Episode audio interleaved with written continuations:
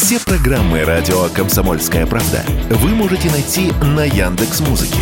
Ищите раздел вашей любимой передачи и подписывайтесь, чтобы не пропустить новый выпуск. Радио КП на Яндекс Музыке. Это удобно, просто и всегда интересно. По данным мониторинга общественной потребительской инициативы, нелегальных торговцев такими категориями товаров, как парфюмерия и обувь, на некоторых российских онлайн-маркетплейсах до 60%. В связи с таким изобилием контрафакта в Центре развития перспективных технологий или ЦРПТ решили создать реестр недобросовестных поставщиков, он же черный список. Доступ к нему получат все онлайн-площадки и с его помощью смогут оперативно блокировать нарушителей. Почему на маркетплейсах столько контрафакта, Радио КП объяснил зампредседателя общественного совета при Роспотребнадзоре обзоре Олег Павлов.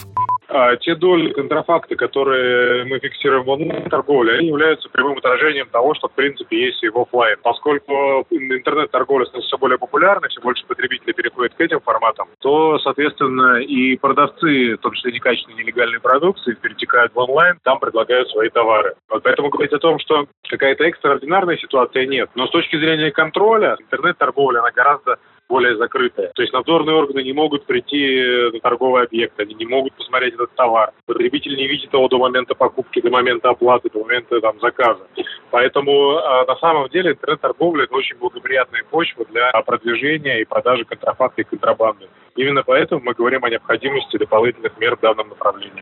В черный список планируется вносить торговцев, которые реализуют продукцию, подлежащую обязательной маркировке. В России это, в частности, обувь, изделия легкой промышленности, шубы, духи, шины и фотоаппараты. Предполагается, что в случае нарушения продавцом правил маркировки, маркетплейс узнает об этом автоматически и внесет торговца в черный список, после чего тот работать на этом онлайн-рынке уже не сможет. Ну а пока в онлайн-магазин даже с проверкой не придешь, объясняет Олег Павлов из общественного совета при Роспотребнадзоре.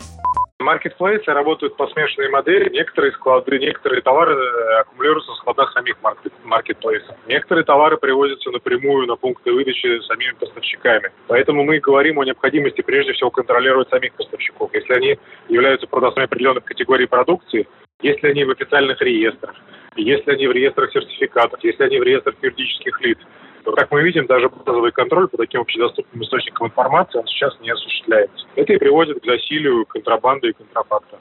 На цены в онлайн-магазинах введение такого черного списка не повлияет, приводит известие информацию ЦРПТ, так как проверка будет вестись автоматически. Василий Кондрашов, Радио КП.